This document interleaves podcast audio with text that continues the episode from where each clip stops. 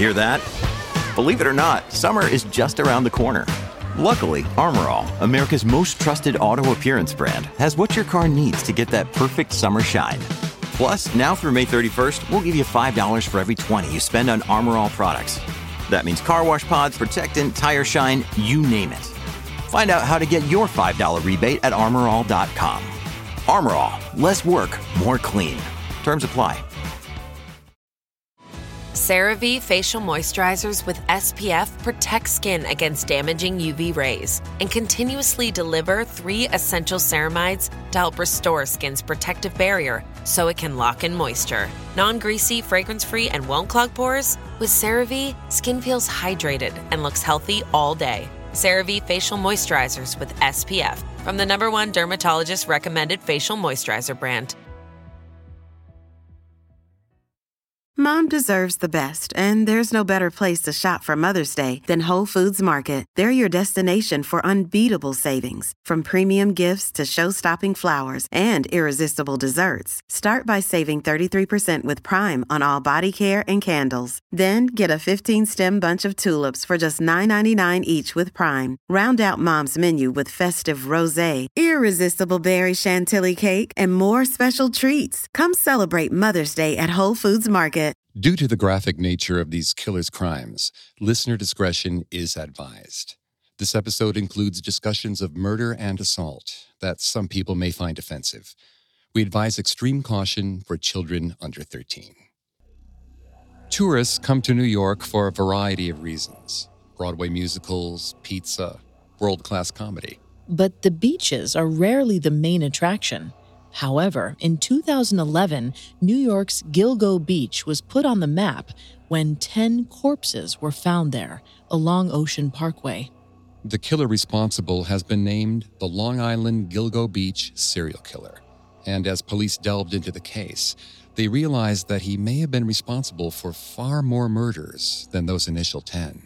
As police began to revisit cold cases and make connections to the victims at Gilgo Beach, they came to a startling realization. A serial murderer was in their midst, and he may have been stalking the streets of Long Island undetected for over thirty years.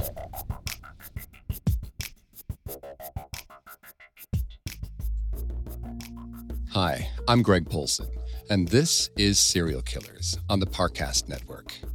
Today we're continuing our deep dive into the Long Island Gilgo Beach serial killer, who is the suspected murderer of as many as sixteen people.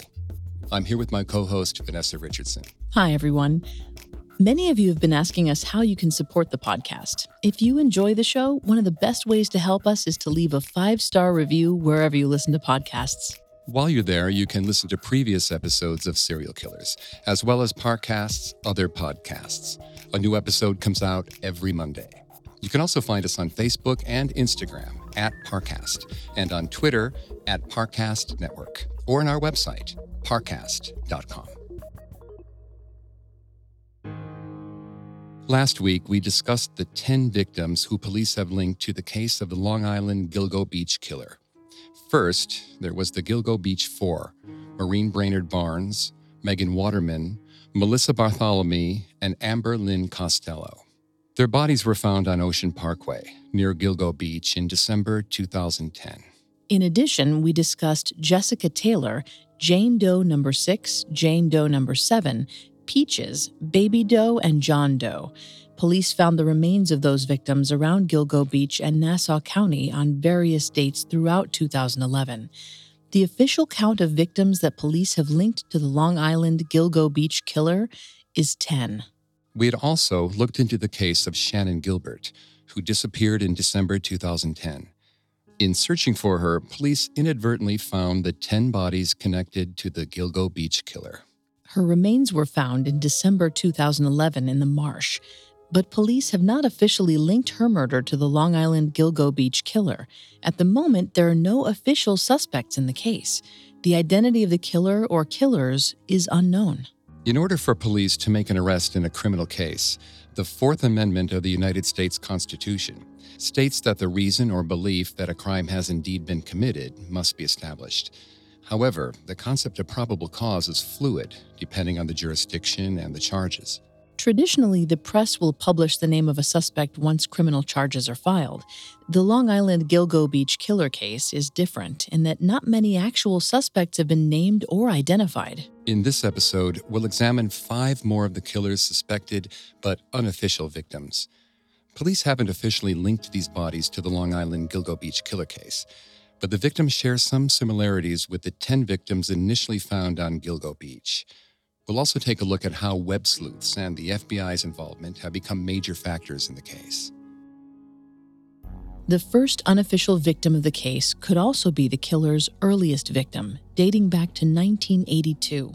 nineteen-year-old Tina Foglia lived in Brentwood and worked as a home health aide. She loved rock music and enjoyed seeing shows at Hammerheads. The club on Sunrise Highway in West Islip was famous for hosting rock bands like Twisted Sister, Blue Oyster Cult, and the Ramones.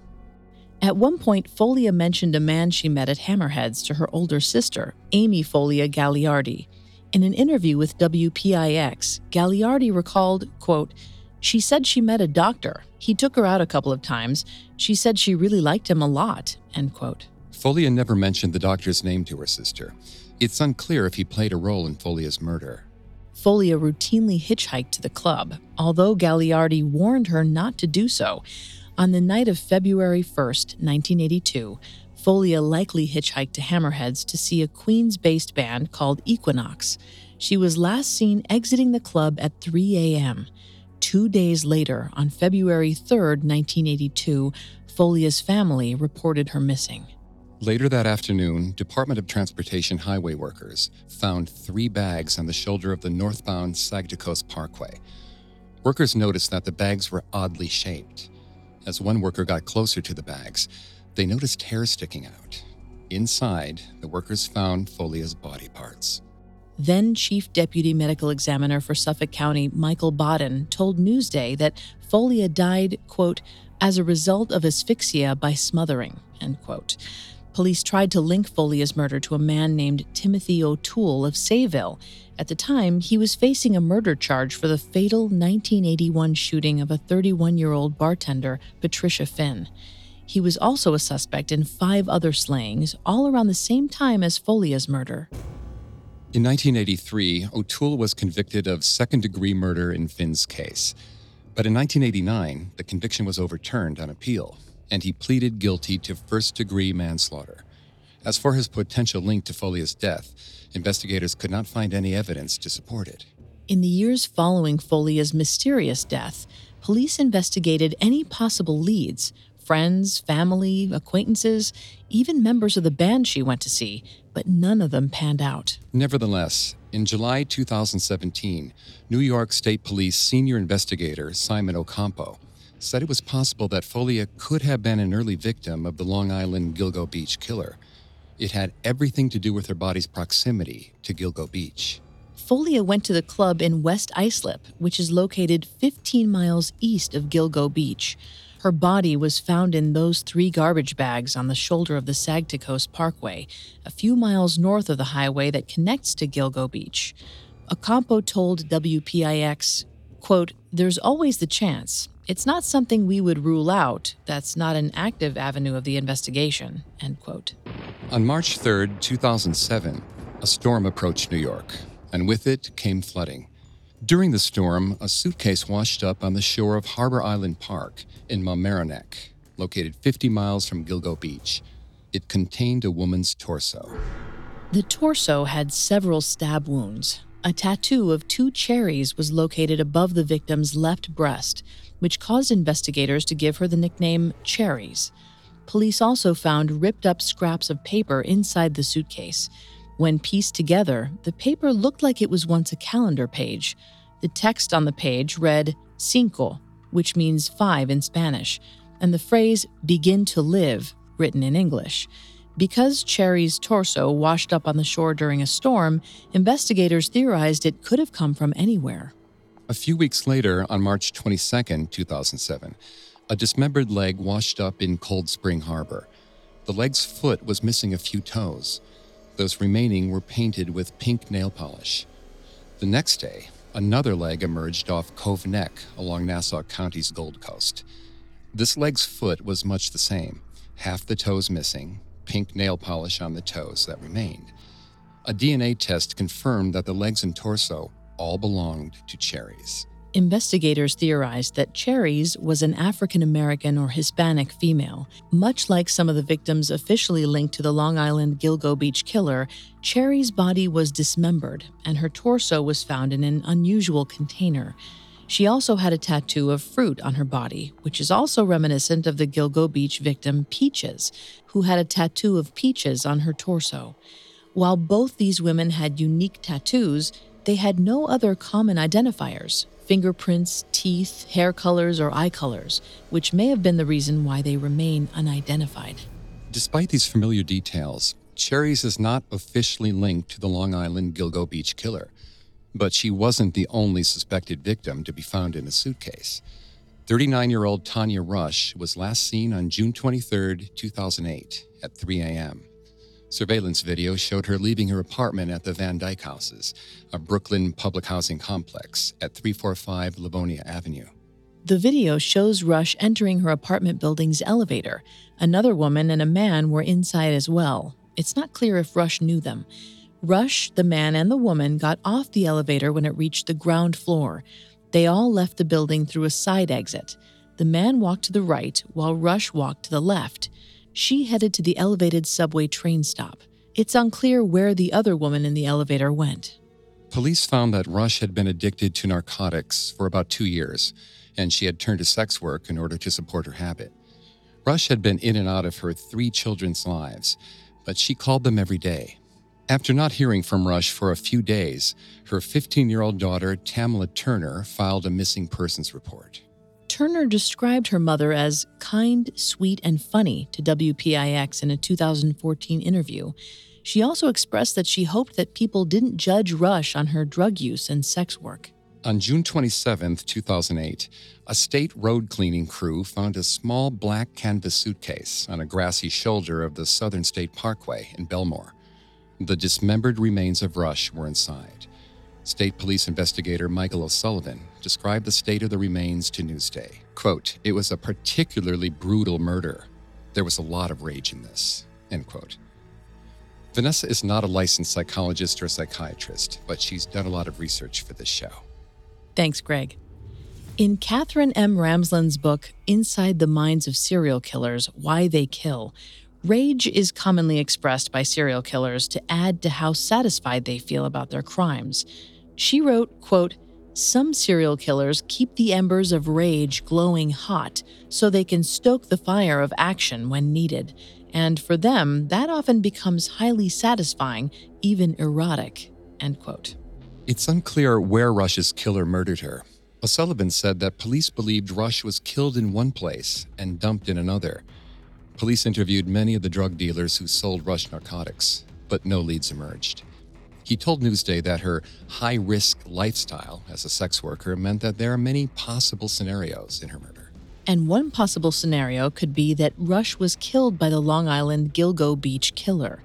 Like Cherries, Rush's remains were stored in a suitcase. Rush's body parts were found in Belmore, which is located thirteen miles away from Gilgo Beach. Rush was also a sex worker, like many of the killer's suspected victims. In January twenty fifteen, police told the New York Post that Rush was being considered among the possible victims of the Long Island Gilgo Beach killer, but she had not been officially linked to the case. Most of the victims have so far had unique tattoos or were discovered in recognizable containers. The next possible victim didn't have a tattoo like the others. She wasn't inside a suitcase either. Her key identifying feature was her necklace.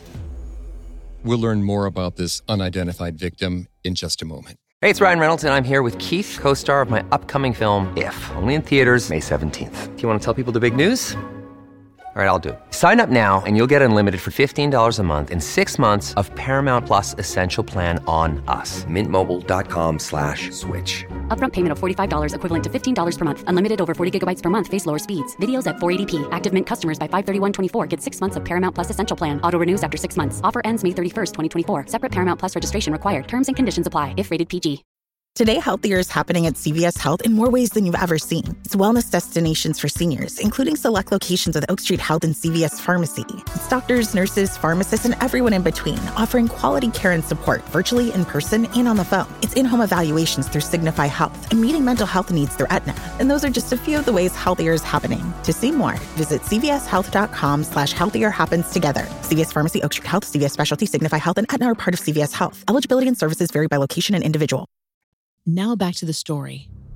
On January twenty-third, two thousand thirteen, an unidentified woman was walking her dog along the shore of Sheep Lane in Ladingtown, located thirty-three miles from Gilgo Beach. During that walk, the dog sniffed around the sand. Soon, the dog discovered a mysterious bag. Inside, the bag contained human bones, women's pants, underwear, and a twenty-four-carat necklace with a pendant shaped like a pig. Nassau County Police said that the necklace was their biggest clue in this case. Based on the necklace, police theorized that this Jane Doe may have been Chinese. According to Nassau County Police Homicide Squad Detective Lieutenant John Azada, the pig pendant could have represented the year of the pig in the Chinese zodiac. Recent years represented by the pig are nineteen seventy-one, nineteen eighty-three, nineteen ninety-five, and two thousand seven. Azada also made the following observation about the pendant, quote, twenty-four carats is big in the Asian and Indian community jewelry stores. In the United States, most people want fourteen carat. This is twenty-four carat, end quote. That caliber of gold is the metal in its purest form. Based on the skeletal remains, police estimated that Jane Doe was between twenty and thirty years old. Nassau County Police noted that her bones had obvious signs of trauma. They were not sure how long the body had been in the bag. Her killer has not yet been found. Azada concluded that it was possible this Jane Doe may have been a victim of the Long Island Gilgo Beach killer, but there was no official link yet. He said, quote, bodies were found near the water. That's a similarity. But there are other discrepancies, so it's much too early to say that we definitely have a connection, end quote. The last possible victim has a seemingly clearer connection to the Gilgo Beach killer, but she's not yet officially linked to the case. thirty-one-year-old Yugoslavian woman Natasha Jugo was last seen leaving her Queens Village home on March thirteenth, twenty thirteen at around four thirty p.m. She was wearing a black robe, pink pajama bottoms, a gray hooded sweatshirt, and black boots. Jugo never returned home. Police began to search for Jugo, and she became a known missing person. A few days later, on March eighteenth, a woman found Yugo's driver's license and wallet in the sand of Ocean Walk on West Gilgo Beach. She called nine one one to report it. Police searched the area and found Yugo's car, a two thousand nine Toyota Prius, on Gilgo Beach. They observed footprints leading from the beach to the shore, where police found a bathrobe and pajamas. The clothing they discovered fit the description of what Jugo was wearing when she disappeared. Police began their search for her. On June twenty-fourth, twenty thirteen, around nine p.m., passers-by on Gilgo Beach noticed a body in the water. They watched the body wash up on the shore. Police did not say how long the body had been in the water or if the victim had shown signs of any trauma. Three days later, on June twenty-seventh, twenty thirteen, Suffolk County Police identified the body as Jugo. Yugo's mother told police that her daughter had a history of paranoia, and Jugo often thought she was being followed. It's unclear if that was what motivated Jugo to drive to Gilgo Beach. According to Mental Health America, paranoia is often accompanied by psychotic disorders, although there's no official diagnosis to know what disorders Jugo may have been living with. However, if Jugo became convinced that someone was following her, and if she had paranoia in tandem with another psychotic disorder, it would have been nearly impossible to convince her otherwise. If the ocean felt like a safe place to escape her pursuer, she may not have been thinking clearly enough to watch for undertow or to stay close to shore. Despite the fact that Yugo's body was found on Gilgo Beach, police told Newsday in June twenty thirteen that they don't believe that Yugo's murder had any connection to the Long Island Gilgo Beach killer case. Her murderer has still not been found. These possible victims of the serial killer are just as important as the bodies that police officially linked to the case, because in two thousand sixteen, One of these possible victims led police to an unexpected suspect, a police chief. The F B I became involved in the Long Island Gilgo Beach killer case in January two thousand sixteen. Two publicly unidentified agents began to assist the Suffolk County Police Department and planned to do a full profile of the killer or killers. Suffolk Deputy Police Commissioner Tim Seeney told C B S New York, quote, "They have tremendous technical expertise and resources to help us move this case forward," end quote. A few months later, the F B I got involved with the Suffolk County Police in a different way. Then Suffolk County Police Chief James Burke had been police chief starting in January two thousand twelve. In two thousand twelve, a twenty-six-year-old heroin addict named Christopher Loeb regularly broke into parked cars on Long Island to support his drug addiction. In December two thousand twelve, he broke into a G M C Yukon in Saint James, Long Island, and stole a duffel bag containing a gun belt, ammunition, sex toys, and pornography. The S U V belonged to Burke.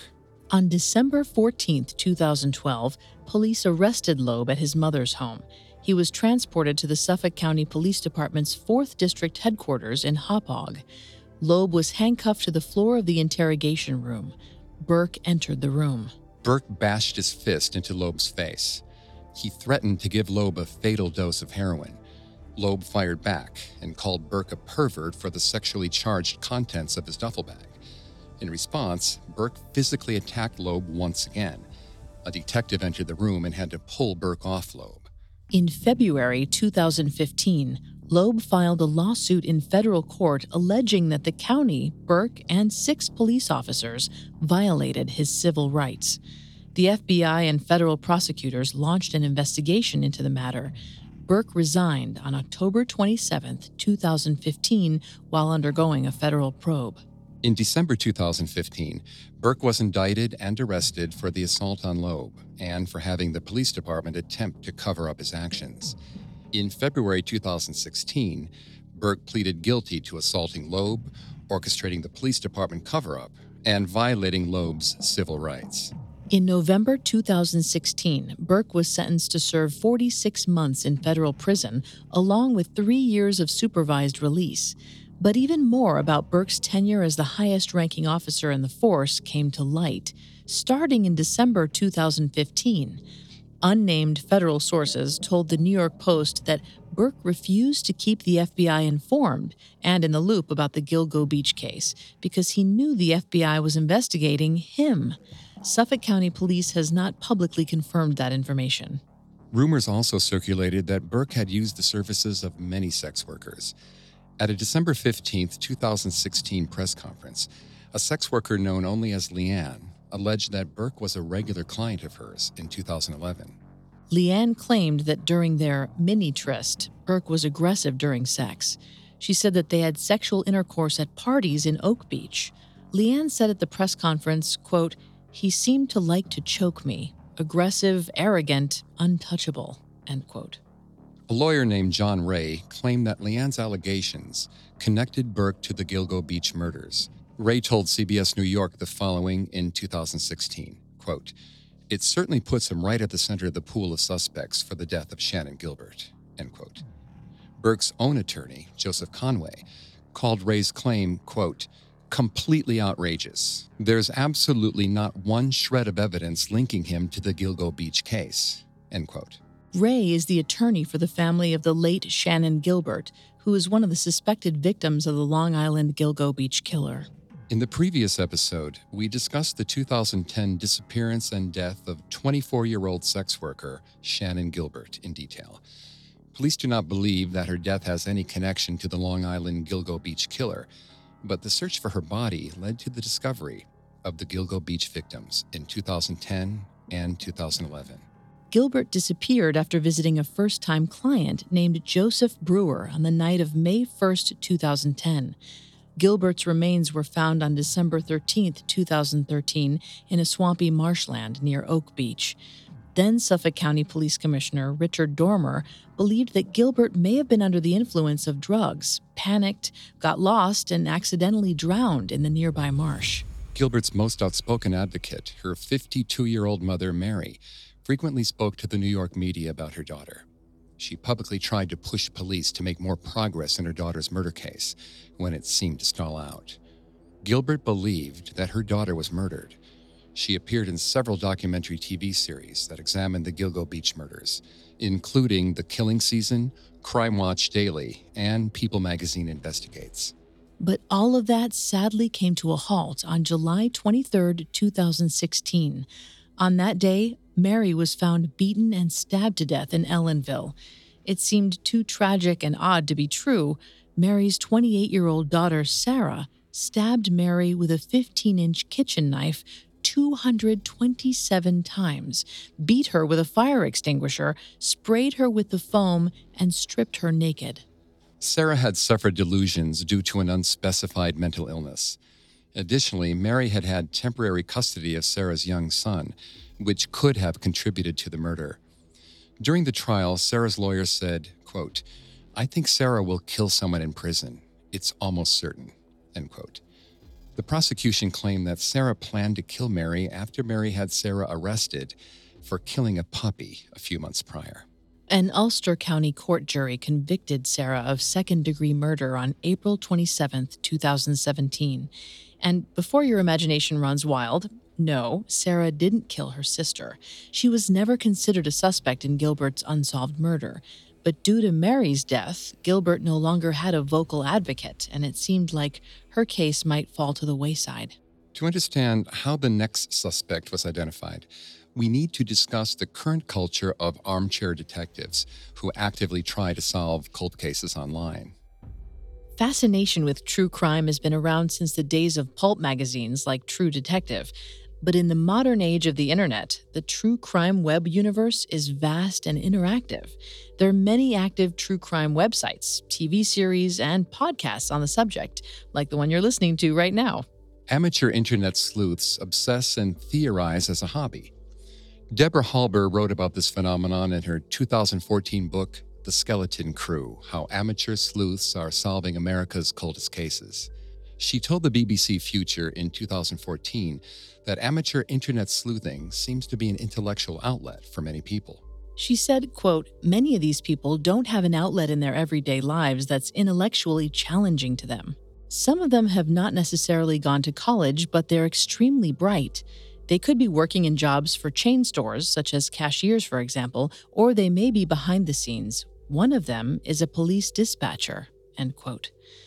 This is almost to be expected, according to neuroscientist Daniel Bohr, a research fellow at the University of Sussex in England. Humans love puzzles, and we love solving them. The human brain is hardwired to register success when we discover patterns or solve a mystery, so the feeling can become addictive. While older generations got their fix playing Sudoku over morning coffee, today's puzzle masters are finding a home on sites like web sleuths dot com, where they can solve murders on their lunch break. It's rewarding, and the community surrounding the sleuths only enriches the experience. Even police have at the forums occasionally. In April two thousand fifteen, a Nevada detective asked the web sleuths dot com forum for help identifying a logo for an unsolved murder case from the nineteen nineties. According to the Sydney Morning Herald in two thousand fifteen, even Australian authorities monitor web sleuths dot com, but did not specify which threads and discussions. A New South Wales police spokesperson told the publication, quote, "Where appropriate, criminal investigations by police will include online inquiries," end quote. And that brings us to the next suspect that emerged, thanks to the internet.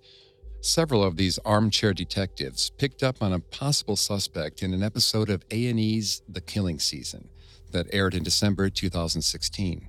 The Killing Season was an eight-episode series that followed documentary filmmakers Joshua Zeman and Rachel Mills as they examined the Long Island Gilgo Beach killer case, as well as other unsolved murder cases. They consulted with web sleuths dot com forum members during the series. In the second episode of the series, The Killing Season producer Lauren Franklin noticed a deleted two thousand twelve edit by an anonymous user in the log of the Long Island Gilgo Beach Killer's Wikipedia page. Franklin said in the episode that the Wikipedia was edited to replace the text "The Gilgo Killer" to an actual name, Joe Foti. And the user who made the edit, it would seem, may have firsthand experience to back up her claim. Next, we'll learn more about this possible killer. This episode is brought to you by the Weather Channel. The key to solving any mystery? Smart decisions based on the facts. In the case of the weather's effect on your well-being, turn to the Weather Channel app. It clues you in on how weather shapes your mood, health, and productivity, with insights built on reliable forecast data to help you thrive. Because mystery belongs in true crime, not weather. Be a force of nature with the Weather Channel app. Now, back to the story. Joe Foti is a retired Suffolk County Corrections Sergeant. According to the Long Island Press, five female inmates filed a lawsuit in two thousand thirteen alleging that they were subjected to sexual assault, sexual harassment, and sexually degrading treatment by Sergeant Joseph Foti. The April twenty-third, twenty twelve Wikipedia edit was quickly erased. This edit involving Foti's name could have been done by anyone. Wikipedia is an online encyclopedia that accepts anonymous user edits, for better or worse. Literally anyone can add or alter information in the articles on the website. This site does, however, log the I P address of each edit. An Internet Protocol address, better known as an I P address, is a set of numbers assigned to each device that's connected to the Internet. An I P address contains information about the kind of device you're using, the network you're on, your location, and more. The edit log of the Long Island Gilgo Beach Killer Wikipedia page had showed that the Joe Foti edit I P address was registered to the Suffolk County Police Department. The Long Island Press verified this information in a December two thousand sixteen article. As of two thousand eighteen, the edit is still recorded in the Wikipedia article's log. It's still unclear who made the edit and why. Circulating theories include that the edit was made by a coworker who suspects Foti or a rogue employee who wanted to leak information. But all of this is speculation. If the police are investigating Foti, they haven't let on. Suffolk County Police declined to comment on the edit. The Killing Season's filmmakers asked Foti himself about the edit. He told them, quote, "That's not good. There's really nothing to discuss. It is what it is," end quote. Foti was not considered an official suspect in the Long Island Gilgo Beach killer case. The only potential evidence seems to be the suspicious Wikipedia edit. Other than that, Foti has no other known connection to any of the Gilgo Beach victims. But recently, another suspect emerged in the case, in the most unexpected of ways. He was accused of being the Gilgo Beach killer while simultaneously being convicted in a completely unrelated murder case. The latest suspect in the Gilgo Beach murders emerged on September twelfth, twenty seventeen. A jury convicted fifty-one-year-old carpenter John Bittrolff for fatally beating two sex workers, thirty-one-year-old Rita Tangretti and twenty-year-old Colleen McNamee. Tangretti was last seen on November second, nineteen ninety-three, hitchhiking on Montauk Highway. Her body was found the next day on November third, nineteen ninety-three, in the woods of East Patchogue. She had been arranged post-mortem in what police called a unique pose. The details of the unique pose have not been publicly released. She had been beaten and strangled. McNamee was last seen on January fifth, nineteen ninety-four. She had gotten into a blue car outside the Blue Dawn Diner in Islandia. She had visited South Shore Treatment Center nearby. Her body was found nearly a month later on January thirtieth, nineteen ninety-four, in the woods of William Floyd Parkway in Shirley, located thirty-six miles from Gilgo Beach. McNamee had also been beaten and strangled. She was found naked and in the same unique pose. Police found unidentified male D N A on both women's bodies. Throughout the years, police have tested that D N A as technology advanced. Police actually found John Bittrolff through his brother Timothy. In June two thousand thirteen, a senior probation officer named Elena Mackey collected a swab from forty-four-year-old Timothy Bittrolff, who was being convicted of violating an order of protection. When Timothy's D N A entered the system, the Suffolk County Homicide Squad received a notification that there was now a partial familial match in the database for Tangretti and McNamee's case. Police narrowed down the match to one of Timothy's male siblings. Suffolk County Police placed both John and his brother Kevin Bittrolff under surveillance in hopes of obtaining D N A. Detective Sergeant Charles Lacer recalled this about John, quote, "From day one, he knew we were following him," end quote. Lacer remembered that John would try to spot police as he performed carpentry on roofs, and when he stopped at a railroad crossing waiting for the detective's car to pass him. Police found a way to get Kevin's D N A while on the road. Kevin threw a cigarette out of his car window one day. He drove off as an unmarked police car stopped in front of the Bud. One of the detectives got out to quickly retrieve it on the parkway. Kevin's D N A turned out to be just a partial match, like Timothy's D N A. The police decided to concentrate their efforts on John. He still seemed to sense that the detectives were following him, and unlike Kevin, John never discarded his personal belongings in public. Detectives even kept an eye on his trash, hoping that he'd throw away his beer bottles and cans. Lacer told the Daily Beast, quote, "That never happened. He had tons of beer bottles. I don't know what he did with them," end quote. The Suffolk County Police decided to test all of his garbage. They were in luck. The results indicated that the trash had the D N A of John's wife, his two kids, and John himself. The full match they were looking for. Detectives questioned John Bittrolff in July two thousand thirteen and got him to drink from a cup. They tested that D N A as well, and it resulted in a match. Police arrested Bittrolff for the murders of Tangretti and McNamee. Bittrolff went on trial for the killings in May two thousand seventeen. On September twelfth, two thousand seventeen, he was sentenced to two consecutive twenty-five years to life sentences. And there were some people who believed that Bittrolff could be the Long Island Gilgo Beach killer. During Bittrolff's sentencing, Suffolk County Assistant District Attorney Robert Biancavilla said, quote, "There are remains of the victims at Gilgo that may be attributed to the handiwork of Mister Bittrolff, and that investigation is continuing," end quote. But Bittrolff's defense attorney, Jonathan Manley, told the New York Daily News, quote, "This was never mentioned before. This is a serious accusation with absolutely no factual basis," end quote. Previously, Suffolk County District Attorney Thomas Spota said that Gilgo and Bittrolff were not related in a July two thousand fourteen press conference. Spota said, quote, "There is no evidentiary or investigative link between this case and Gilgo," end quote. It's unclear what changed in Bittrolff's case, or the Gilgo Beach case, to prompt the sudden reversal. While it may come out of nowhere, Bittrolff as a potential suspect seemed to make logical sense. As a carpenter, Bittrolff lived in Manorville with his wife and two children. His home was located three miles from where the remains of two Long Island Gilgo Beach killer victims were found, Jessica Taylor and Jane Doe number six. Sex worker Jessica Taylor disappeared in July two thousand three, and part of Jane Doe number six's body was found in November two thousand. W P I X journalist Mary Murphy was one of the many reporters to cover Bittrolff's conviction. She has a regular segment called Mary Murphy Mystery, which reports on unsolved murder cases in the New York City and tri-state areas. She also maintains a companion Facebook fan page of the same name, which has over twenty-three thousand followers. On September twelfth, two thousand seventeen, she wrote an analysis of Bittrolff's conviction and his sudden status as a suspect in the Gilgo Beach murders.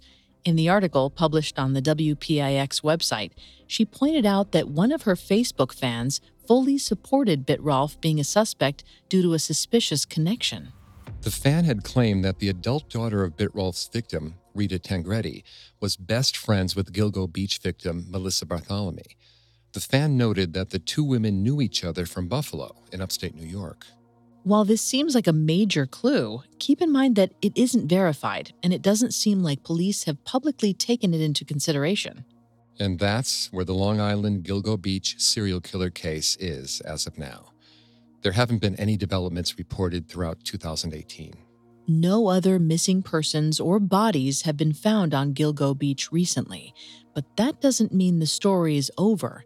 The case is still open and being investigated. And the killer, or killers, are still out there somewhere on Long Island, waiting to add to their collection along Ocean Parkway.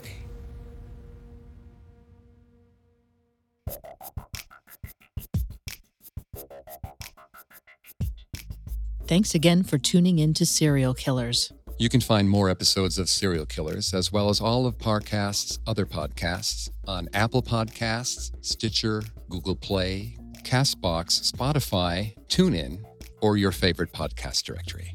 Several of you have asked how to help the show, and if you enjoy the show, the best way to help is to leave a five-star review. We'll see you next time. Have a killer week. Serial Killers was created by Max Cutler, is a production of Cutler Media, and is part of the Parcast network. It is produced by Max and Ron Cutler, sound designed by Russell Nash, with production assistance by Ron Shapiro and Paul Mahler. Additional production assistance by Carly Madden and Maggie Admire. Serial Killers is written by Mallory Cara and stars Greg Polson and Vanessa Richardson.